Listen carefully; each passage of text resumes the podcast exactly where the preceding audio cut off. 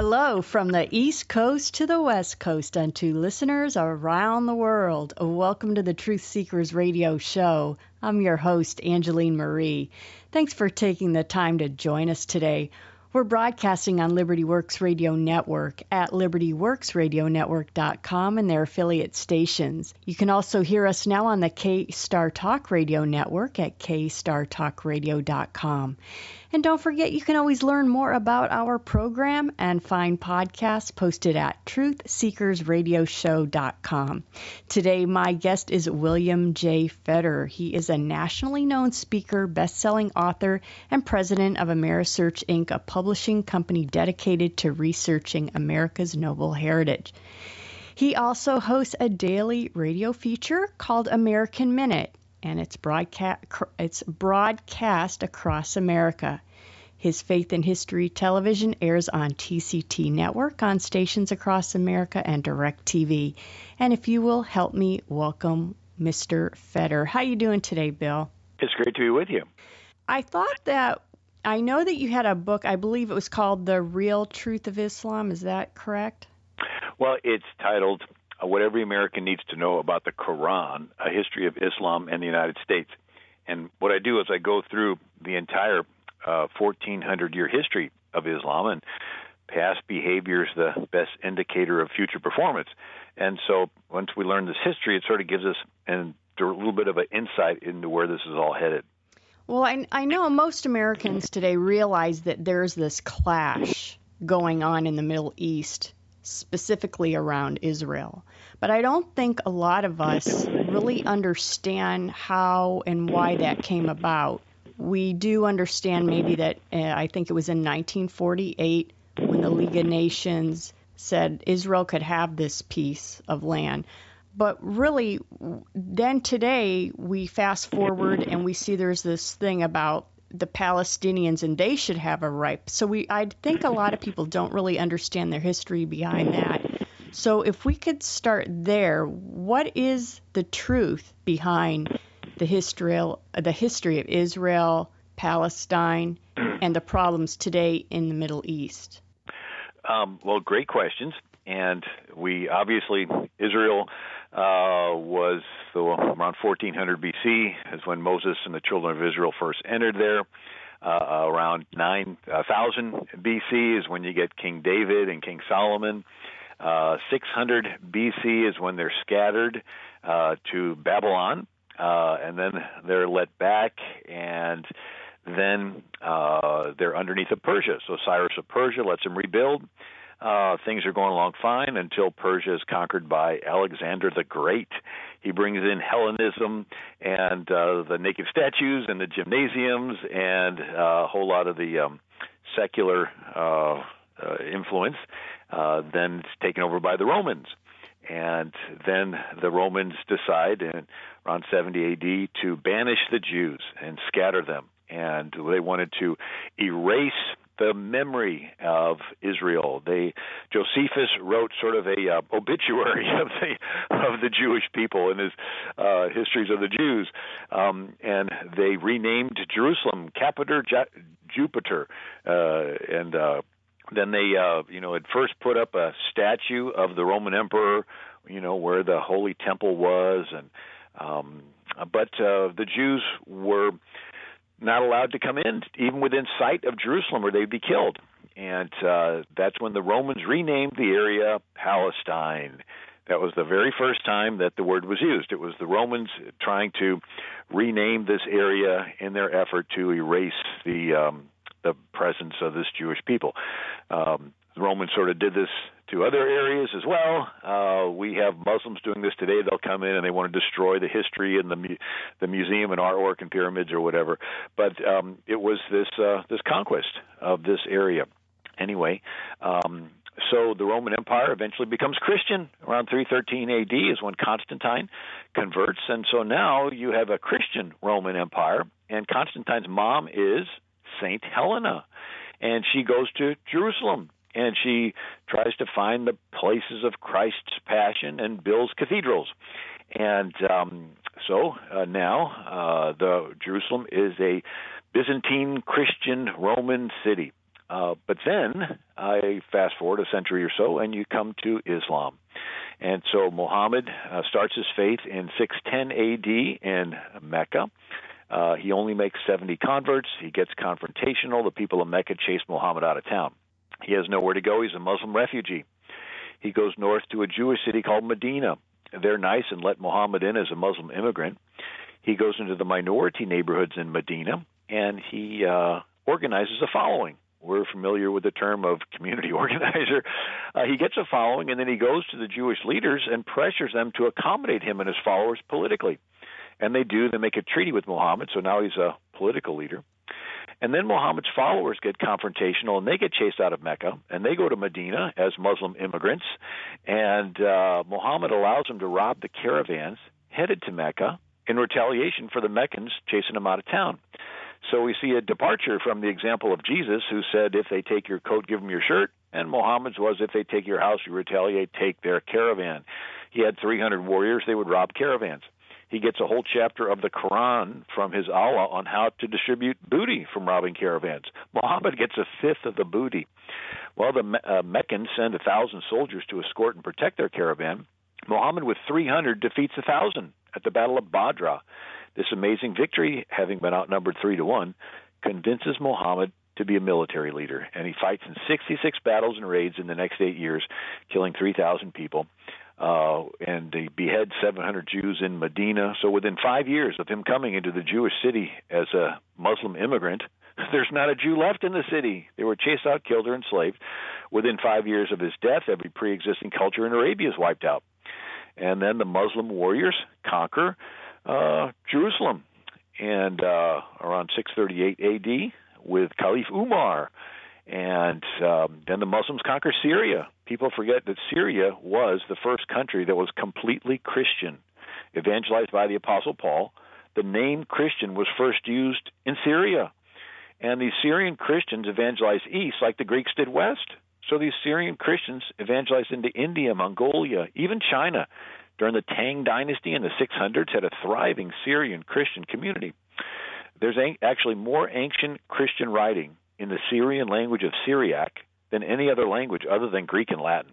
But anyway, Caliph Umar conquered Syria, and uh, the Christians were put into a dhimmi second-class status, having to pay the taxes and so forth. And and then the Muslims conquered Egypt.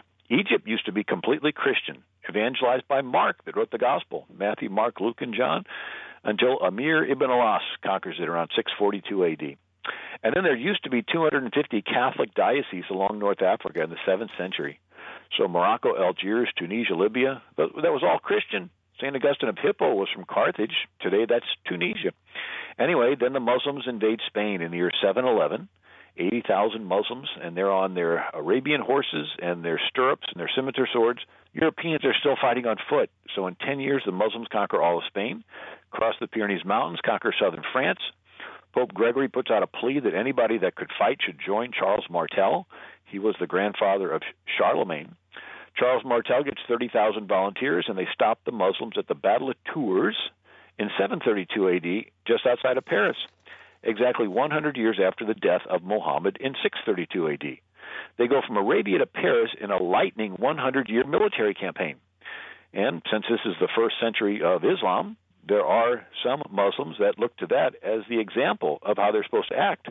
The same way that Christians look back to the first century of Christianity and Jesus and the apostles and the early church as the true example of how Christians are supposed to act.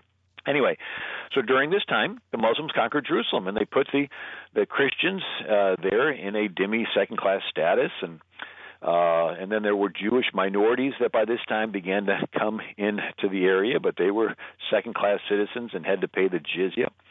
Muslims were so um, uh, their attitude toward Jews was that they couldn't be outside during the rain because if a rain well came on a Jew and dripped into a puddle and the Muslims stepped in the puddle, they could be defiled. and so they uh, had this dhimmi status where you had to ransom your life once a year and you would you know bring the money and they they make you kneel they'd grab the guy's beard and slap his face and humiliate him and then take the uh the money and so you had to do that every year and if you ran out of money you were no longer under this deal, and they could anybody could arrest you or kill you or take your wife and kids, and you had no no recourse. Um, so as far as Jerusalem goes, it's now underneath the Muslims, and uh, then uh, there's a second wave of Muslims. They are the Turks, and first the Seljuk Turks, and then the Ottoman Turks. So the um, Jerusalem uh, for centuries was in this place where the Christian minorities were there, and um, uh, Europeans would make pilgrimages, and the Muslims would, you know, be appeased, and they would let these Christian minorities come and do their pilgrimage. But then uh, they changed, and they destroyed the Church of the Holy Sepulchre uh, with these Seljuk Turks coming in. Uh, they took the Syrian Christian, you know, church leaders up to the altar and slit their throats. Um, and so reports of, I mean, the Church of the Holy Sepulchre is where Jesus rose from the dead. Uh, Saint Helena is the one who built the cathedral over it. There's different questions as to whether it was there or the Garden Tomb or maybe somewhere else, but traditionally that was the, the the place where they thought that, you know, he rose from the dead. And so when word gets back to Europe in the 1000s that uh, the Church of the Holy Sepulchre is gone, and these Christians are being killed. Uh, there's uh, the Pope Urban II. He's getting these pleas for help.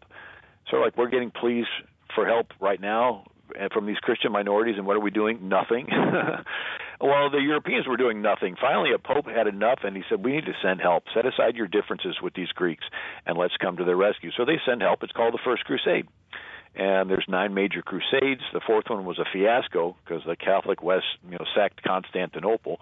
But um, anyway, uh, the crusades end, and that was the first wave of Turks. But then there's the second wave of Turks called the Ottoman Turks, and they conquer uh, into the Byzantine Empire.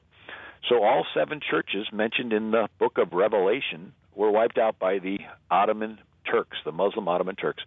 All these New Testament letters to Ephesus and Galatia and Colossae and Philippi and Corinth. All those cities were wiped out by the Muslim Turks. And um, anyway, uh, the Muslim, the Ottoman Turks eventually conquered Constantinople, which was the New York City of the day, where the East and West met. It was a big trade city, um, and that once they conquer Constantinople, it cuts off the trade routes to get from Europe over to India and China, and that's when Columbus set sail looking for a sea route to India and China.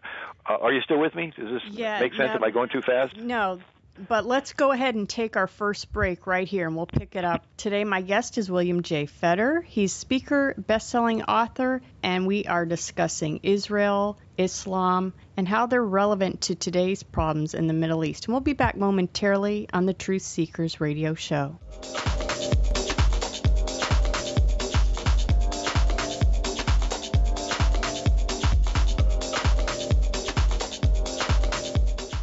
If you're struggling to pay or haven't been making your student loan payments, listen carefully to this urgent alert. Have you been out of school for 10 or more years and you're still making your student loan payments? Are your student loans past due or even in default? Can't go back to school because of an old student loan problem? We can help you if you qualify. Your student loans can be taken out of default. We can stop the wage garnishments, stop the collection calls, and stop the seizure of your tax refund. Give yourself a break. Stop the stress and see if we can help you reduce your student loan payments. One quick 10 minute call could solve them right now. So call the Student Loan Helpline now. 855 371 FAST. 855 371 FAST. 855 371 FAST. 855 371 3278. This is a fee based document preparation service to help you access free government programs. Call for complete details, not available in all states. Not too long ago, it felt good to withdraw your cash from the bank, didn't it? For a vacation or a new car. But today, withdrawing your own cash has become risky. Pat Boone here for Swiss America. According to The Secret War, a new Swiss America white paper, I learned that all banks are now required to spy on you and me for the government and then report any financial behavior deemed suspicious or unusual. You must read The Secret War. It's free. Truth is, I believe the government's new war against cash is really a war against us all. But the secret is now out. So please get and read The Secret War Call 800 631 0976. 800 631 0976. 800 631 0976. Call right now. That number again is 800 631 0976.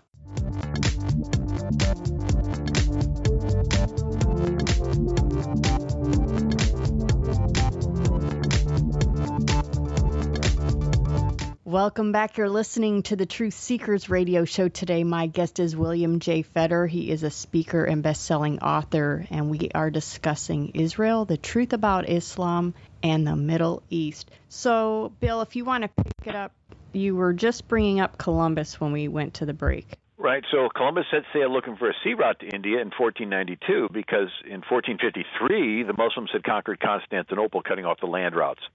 So everybody that hates Columbus really bad needs to turn one chapter back in the history book and realize the reason Columbus set sail was because of Islamic jihad, cutting off the land routes to India and China. Anyway, so uh, Jerusalem is now ruled by the Ottoman Turks, and they uh, taxed them. It's interesting. The Ottomans, because it was you know an arid area, the valuable thing was a tree. So the Ottomans taxed a person as to how many trees are on their land. So what did the people do? Uh, cut down the trees so they wouldn't get taxed. And so they had, had a financial incentive to destroy their land, ironically. Um, so the Ottoman Empire went through three stages. The first was an expansion stage. In the 15 and 1600s, they were surrounding Vienna, Austria. They were dominating the Mediterranean. The second was a maintaining stage. So once they had their wings clipped and they weren't expanding, they maintained their area. And they really weren't in any hurry to force the minorities to convert. Why? Because in Islam, the non Muslims were the ones who paid the taxes. And so you weren't in any hurry to get them to convert to Islam because you'd lose your tax base. But then is the third stage. So the Ottoman Empire goes from expansion to maintaining to degenerating. It was called the sick man of Europe. And it became corrupt. Uh, the, the Christian base for taxation was dwindling. Um, and it, during this time, different Christian minorities wanted to break away. So Greece, in the early middle 1800s, breaks away from the Ottoman Empire. And then Romania and Albania and Bulgaria, they're all breaking away. And this corrupt sultan tries to stop it and he like you know kills the minorities and he has these you know genocidal purges in the middle to late 1800s and so uh so Israel is dominated in the 1860s and 70s I think it was 1865 Mark Twain visits Jerusalem and Syria and he writes about how the Ottoman Turks had just trashed the place and it was like all falling apart. It was a bunch of rocks. There weren't any trees, and um, uh, so, uh, so the Ottoman Empire was in this third stage falling apart. It, it, was started in 1071, finally ends in 1923. But uh, a, a little bit of an insight: um, oil is discovered in the Middle East, and this changes everything. Uh, so, uh, 1800s, oil came from whales. Whale blubber was turned into oil, and they used it for their oil lamps and you had whaling ships going around the world uh, driving whales into extinction. Uh, but the whales were saved by the oil industry. Yes, that's right. Uh, when oil was discovered in Pennsylvania and then Oklahoma, uh, they transitioned away from chasing the whales to getting oil out of the ground. So the oil industry saved the whale. But it changed world politics because oil was then discovered where? In Baghdad and in Iraq. And so uh, now, these European countries that wanted oil had an interest in the Middle East. And so uh, Britain had its navy and ruled the world for a couple centuries. Its big rival was France.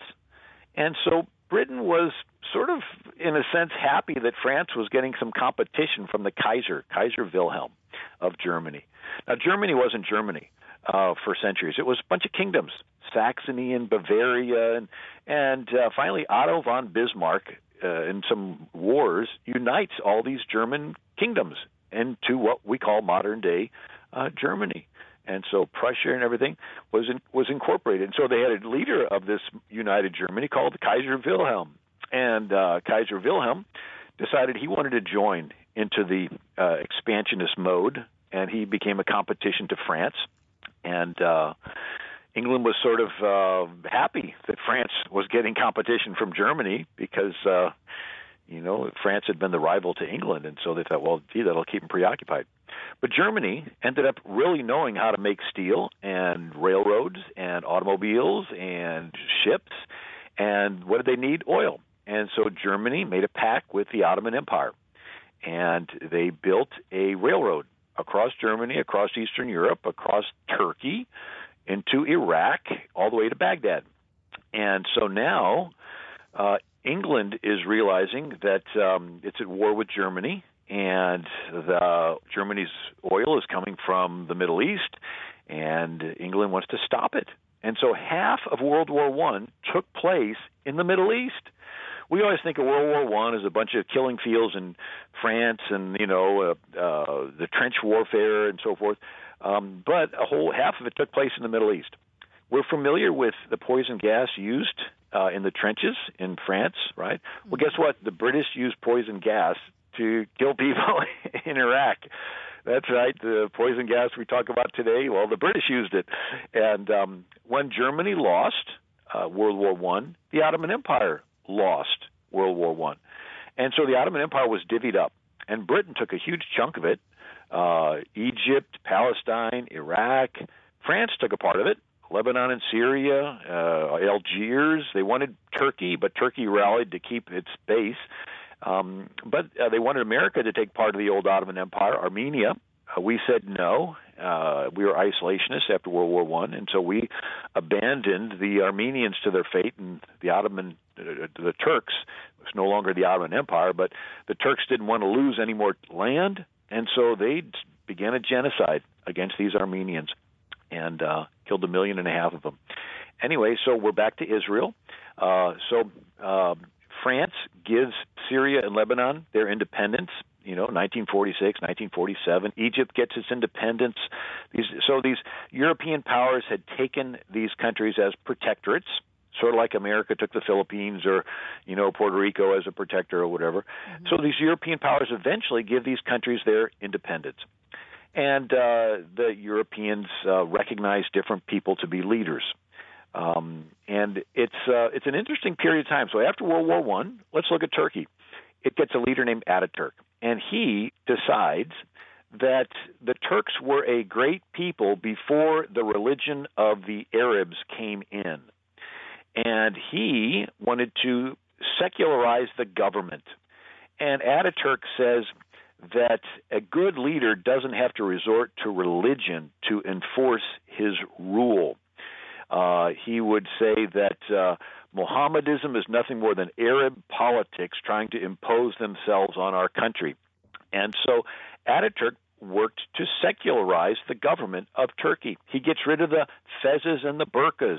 He gets rid of the Arabic language and the sultan and uh, the uh, beards, and he has everybody dressed in business suits. And if you look at pictures of the 1920s and early 30s of Turkey, it looks like Hollywood right? You know, they're dressing in their their nice dresses and their suits and uh, you know, smoking their cigarettes and um uh but this is Ataturk and so you have him and then you have the Shah of Iran. He loved America and he um you know, uh, I met his son uh who wanted he they wanted to secularize the government of of Iran and distance themselves from their fundamentalist Muslim past. And America helped Saddam Hussein come to power in Iraq and America helped Egypt to, um, you know, with the Anwar Sadat and the different ones, and and so uh, we were helping uh, these countries, and they would send their kids to Western schools. They would teach English in their countries. You know, they'd dress in Western dresses and business suits and shave off the beards, and and so it was moving in this westerly direction. Uh, and so Israel was uh, during this time given its independence in 1948. Now, if you look at it, uh, Britain uh, was indebted to a family, and it was the um, uh, Al Husseini family in Arabia. And uh, the one dad, Al Husseini, helped organize the Arabs to defeat the Turkish Ottoman Empire. And so um, the British sort of liked Al Husseini. And Al Husseini had two sons. One was Faisal, and the British now recognize him as the new king of Syria and Iraq. And there's another son named Abdullah, and Britain recognizes Abdullah as the new king of Jordan. And uh, anyway, uh, so uh, Faisal, the the son of the the guy that led the revolt on on Britain's behalf in in Arabia, Faisal actually uh, writes a letter uh, to Felix Frankfurter, a Supreme Court justice in America, saying, We welcome the Jews to the land, and I'm going to give up some of my area of Syria and Iraq, and I'm going to go ahead and, and we welcome the Jews to resettle the land. Um, they're our brothers, and we've both experienced oppression by foreign powers that wanted to, uh, you know, dominate our interests. And so, you know, come on, it's great. And so Faisal goes to the Paris Peace Conference and he goes ahead and agrees and the, to the Balfour Declaration and giving the Jews this land. And um, now well, there's one little monkey wrench that was thrown in. Uh, Lawrence of Arabia, who was he? He was some lieutenant that the British sent on an exploratory mission to see if these Arabs could be organized to help overthrow the Turks. That was all he was supposed to do. But what did he do? He took it upon himself to go to these Arabs and say, you know what? If you help Britain throw out the Turks, we'll give you the land. Well, he wasn't authorized to negotiate, and uh, and so you know Britain and France and even Russia and these others had done these treaties to decide who's going to take over what lands as protectorates, and then you got this Lawrence of Arabia lieutenant that's um, uh, promising to give land to these Arabs, and and and so that is the origin of this you know illegitimate type claim that um, the British had given the land to Israel, a huge chunk of land, went from you know the Mediterranean all the way to you know the Euphrates, and went from Syria all the way down to to Arabia and Egypt. It was huge, and um, but because of Sir Lawrence of Arabia telling these Arabs that they could have a land, they sort of say, well, wait a second, we get part of this land. Um, but the land uh, was called Palestine, the land of the Jews. And so there's all these Palestinian aid organizations to do what? To aid the Jews. So that the land of Palestine was always considered the Jewish land. There was no Palestinian nationality or Palestinian language or Palestinian food or Palestinian dress. They were just Arabs. And so the Palestinian is a created mm-hmm. nationality, so to speak. Bill, I think that's a really good point. And I, let's take our second break. And when we come back, I'd like to pick it up because that's, to me, that's really important that people, I don't think people realize that. Listeners, today my guest is William J. Federer. He is a speaker and best-selling author, and he's giving us a lot of insight on the history of Israel, the truth about Islam, and the problems in the Middle East. We'll be back momentarily on the Truth Seekers radio show.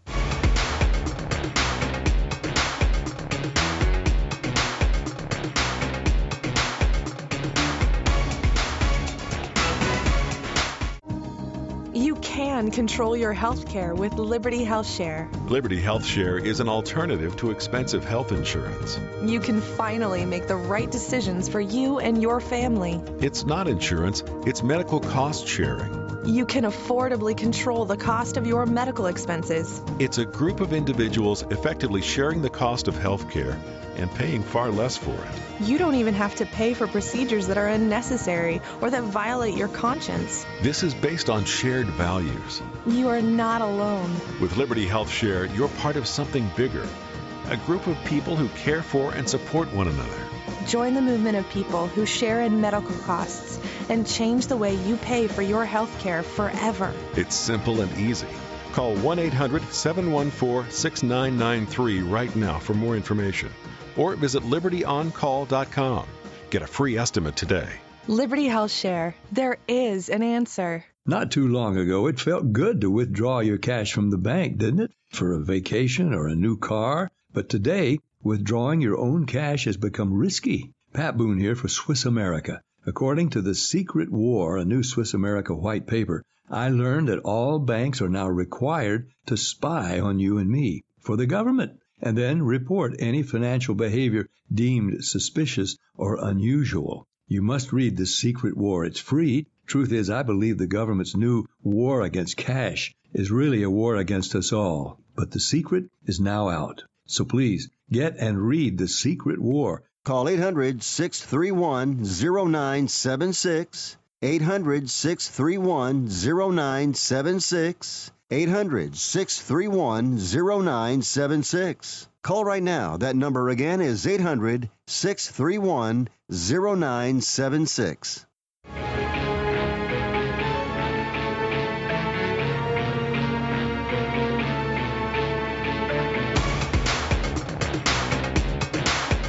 Welcome back. You're listening to the Truth Seekers radio show today. My guest is William J. Federer. He's a speaker, best-selling author, and we're talking about the history of Israel, Islam, and the problems in the Middle East. Bill, can you give us your website and how people can find your books? Sure. My website's AmericanMinute.com. AmericanMinute.com, and um, I send out a free daily email and lots of different books. Um, you know, the whole Zionist movement is quite interesting. Uh, in America, we had a second Great Awakening revival. And uh, it's the early 1800s, and we're sending missionaries around the world, starting the Bible societies and the abolitionist movement and so forth. But uh, there began this movement of um, millennialism, and the, and the pre- preachers preaching about uh, the return of Christ, and um, and some of them found uh, that before it can all happen, uh, the Jews have to resettle their land. And so there were actually Christians that would go to these Jewish synagogues and say, "You need to go back and resettle your land." And that that was the little itsy bitsy spark that began the, Zionist movement.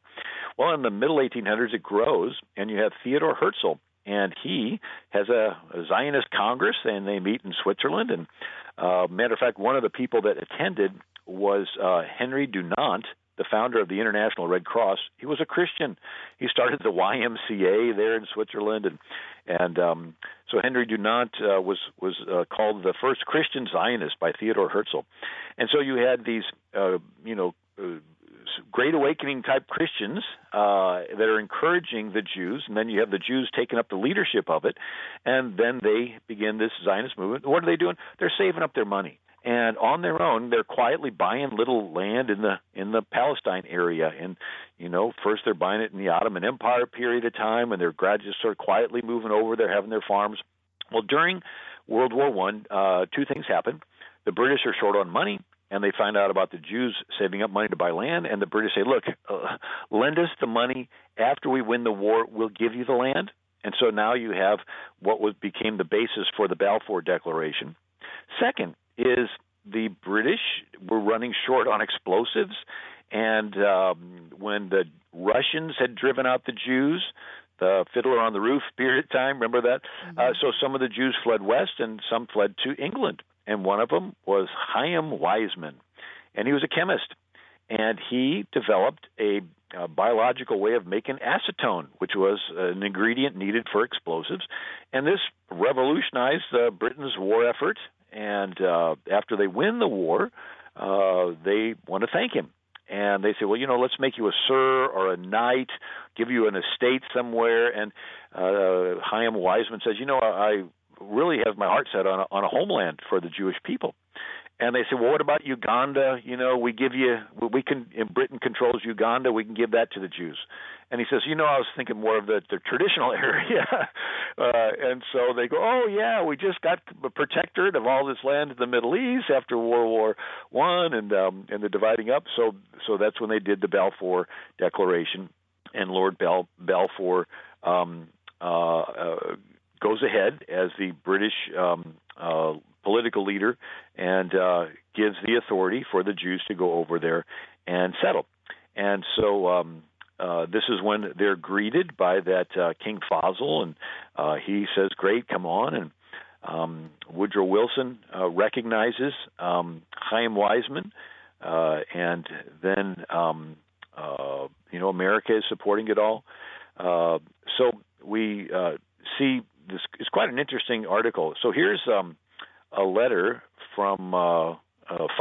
He represented the Arab nations at the Paris Peace Conference, and he's the the Muslim king of Syria and Iraq.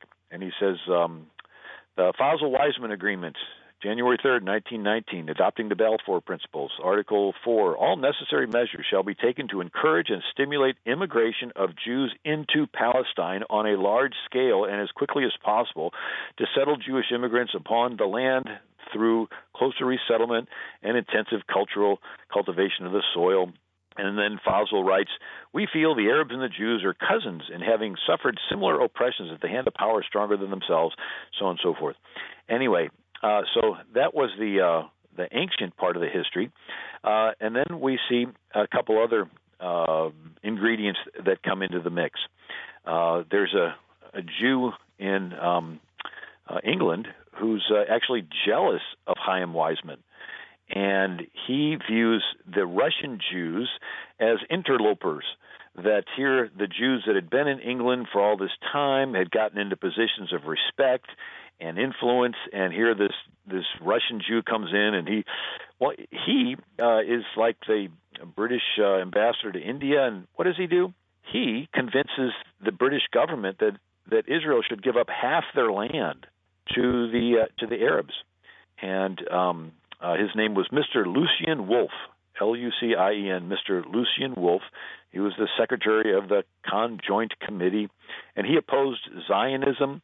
And uh, he said, "Well, there's not enough Jews to fill up the land, and so just you know, so basically that was the first land. That was the first uh, attempt to give the the Jews land for peace, and um, so the British do, and they they you know take away half the land. This is in the 1920s, and uh, but then another interesting thing happens.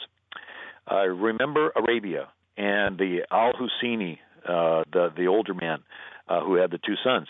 Um, he loses Mecca to the House of Saud and the fundamentalist Wahhabis or the Salafi.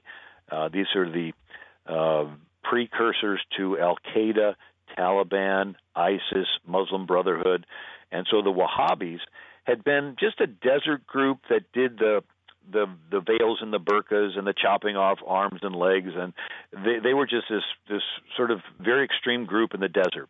But they teamed up with the Sauds and with their help they conquered and captured Mecca in 1924 uh, why is that significant?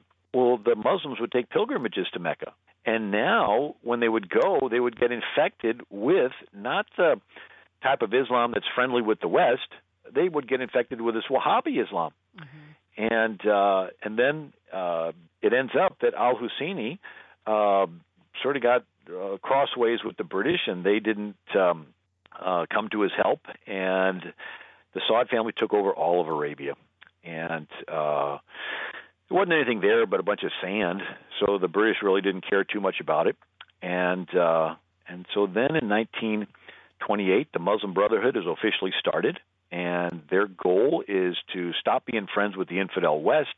And what do they do? They would target these secular leaders who wanted to be friends with the West and who were dressing in business suits and shaving off their beards and they're having their wives dress in Western clothes.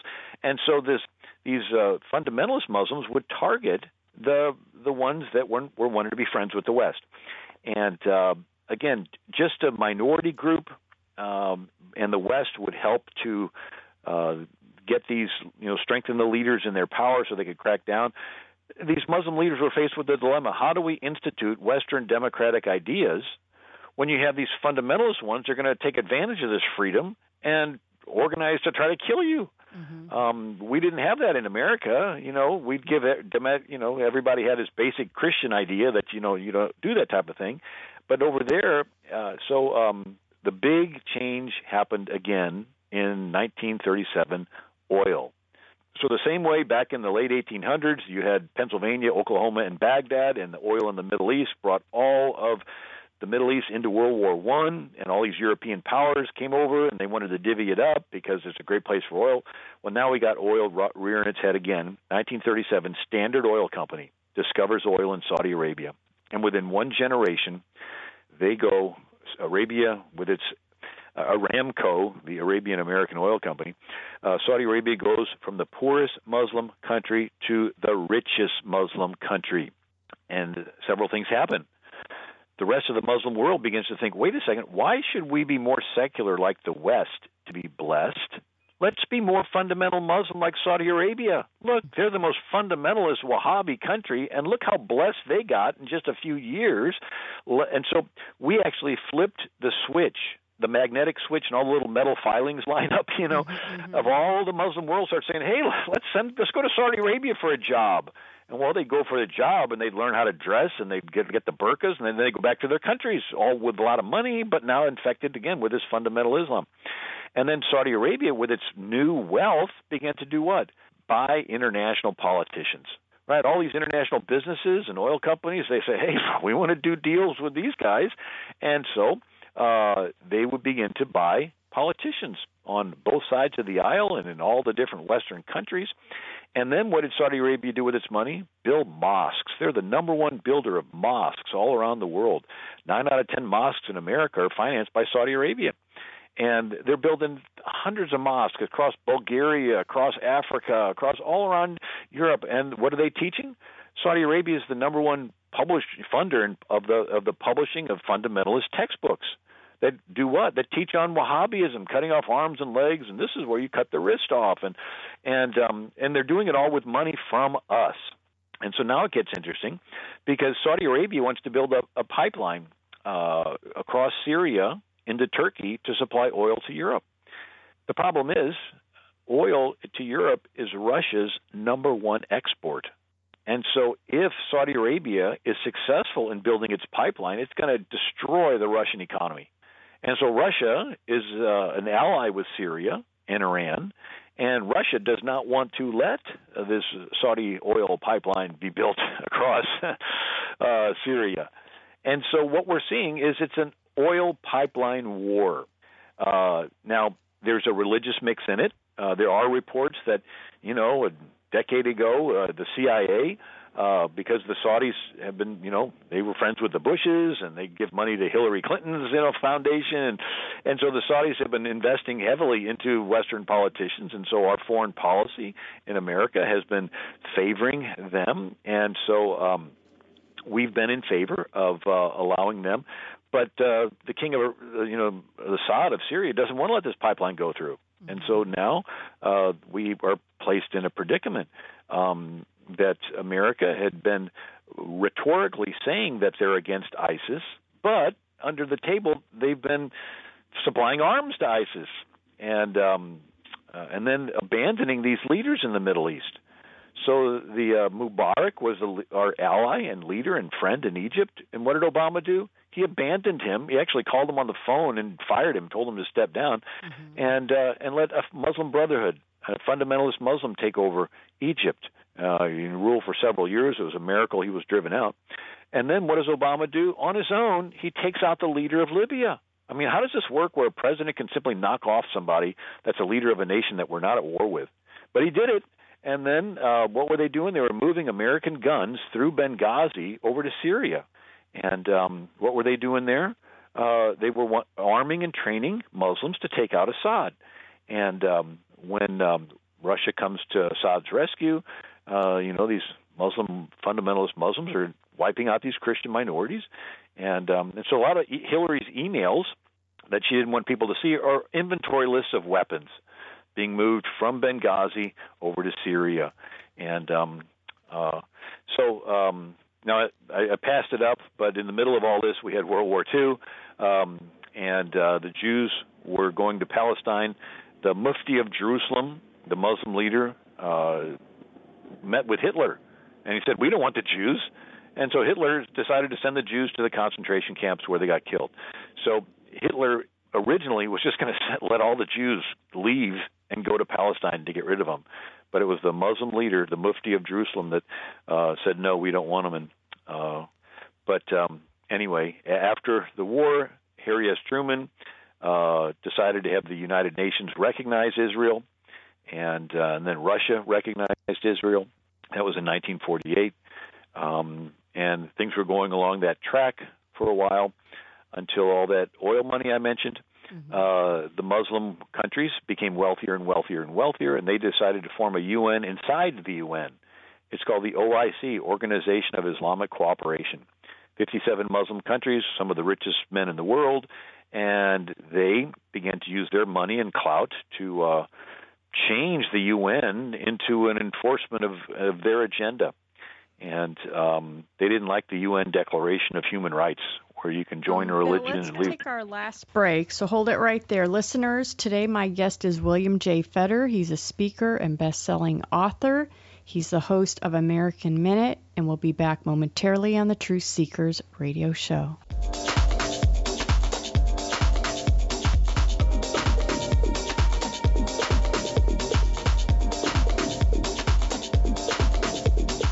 Want to lose weight? Then turn your body into a furnace that literally melts the fat away. That's exactly what Thermometer does. Thermometer is uniquely formulated with patented ingredients like bitter orange, brown seaweed, and decaffeinated green tea. Their combined thermogenic properties boost up your metabolism and turn up the heat in your body so you melt the fat away without any jittery side effects. Thermometer is not available in stores. It's only available to listeners of this station. We're giving away 100 free bottles right now to anyone who enrolls in our special trial offer. Call now for your risk free trial offer. 800 430 4147. 800 430 4147. 800 430 4147. One more time 800 430 4147.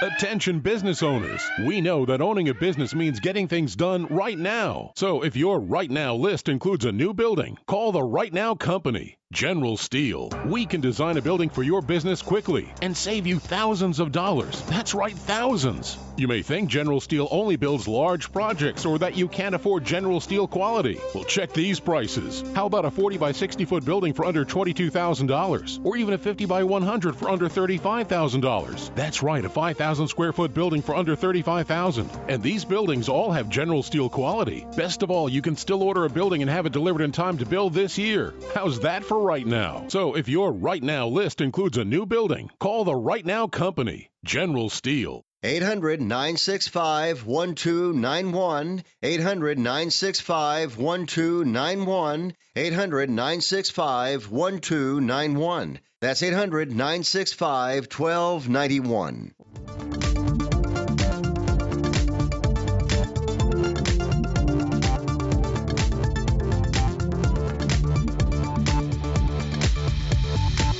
Welcome back. You're listening to the Truth Seekers radio show today. My guest is William J. Federer. He's a speaker and best-selling author, and we're discussing Israel, Islam, and today's problems in the Middle East.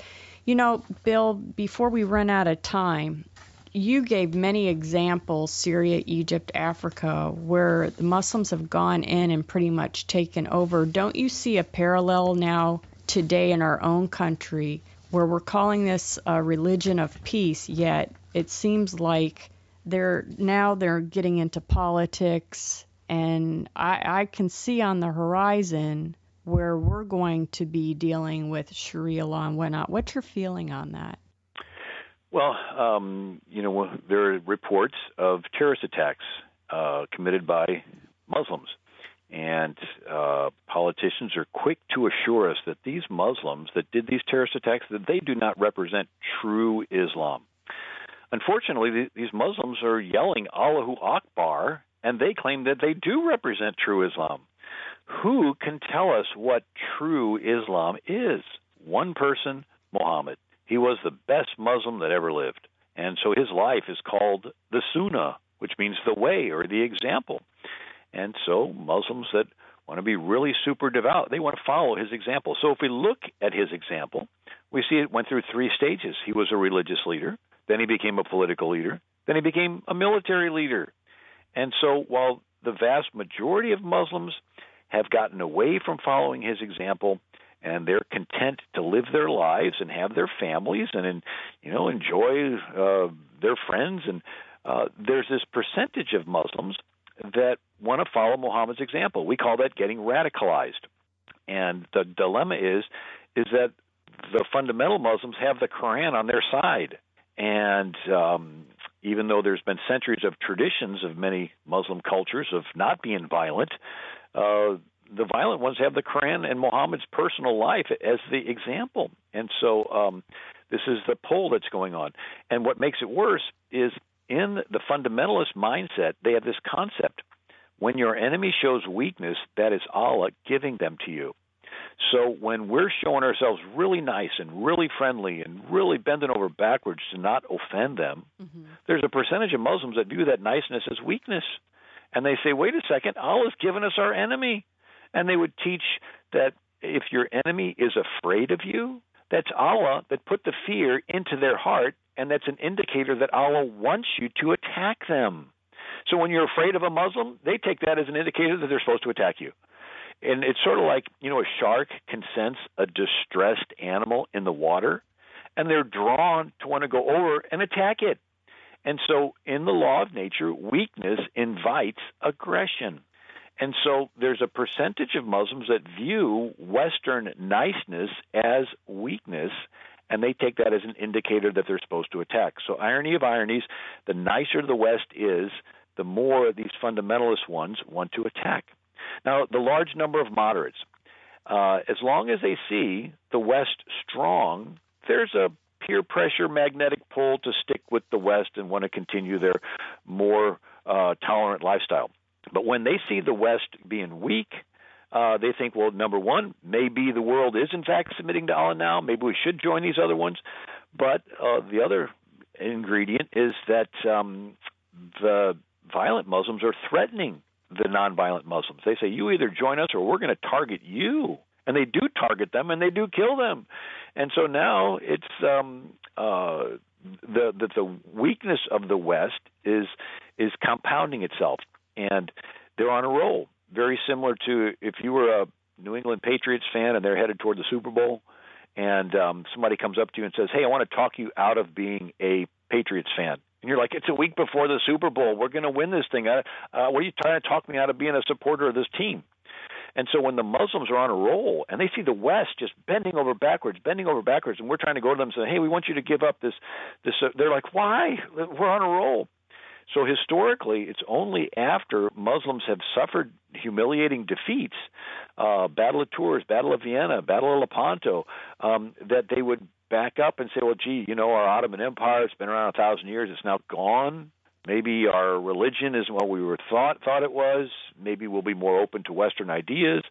Um, uh, but so the, our foreign policy so, so in other words, I hate to say this, but the worst thing you can do is be really careful not to insult them, because when you're really careful not to insult them, they view that as you've already submitted, you've already surrendered, and that's the, uh, an indicator to them that they're supposed to dominate.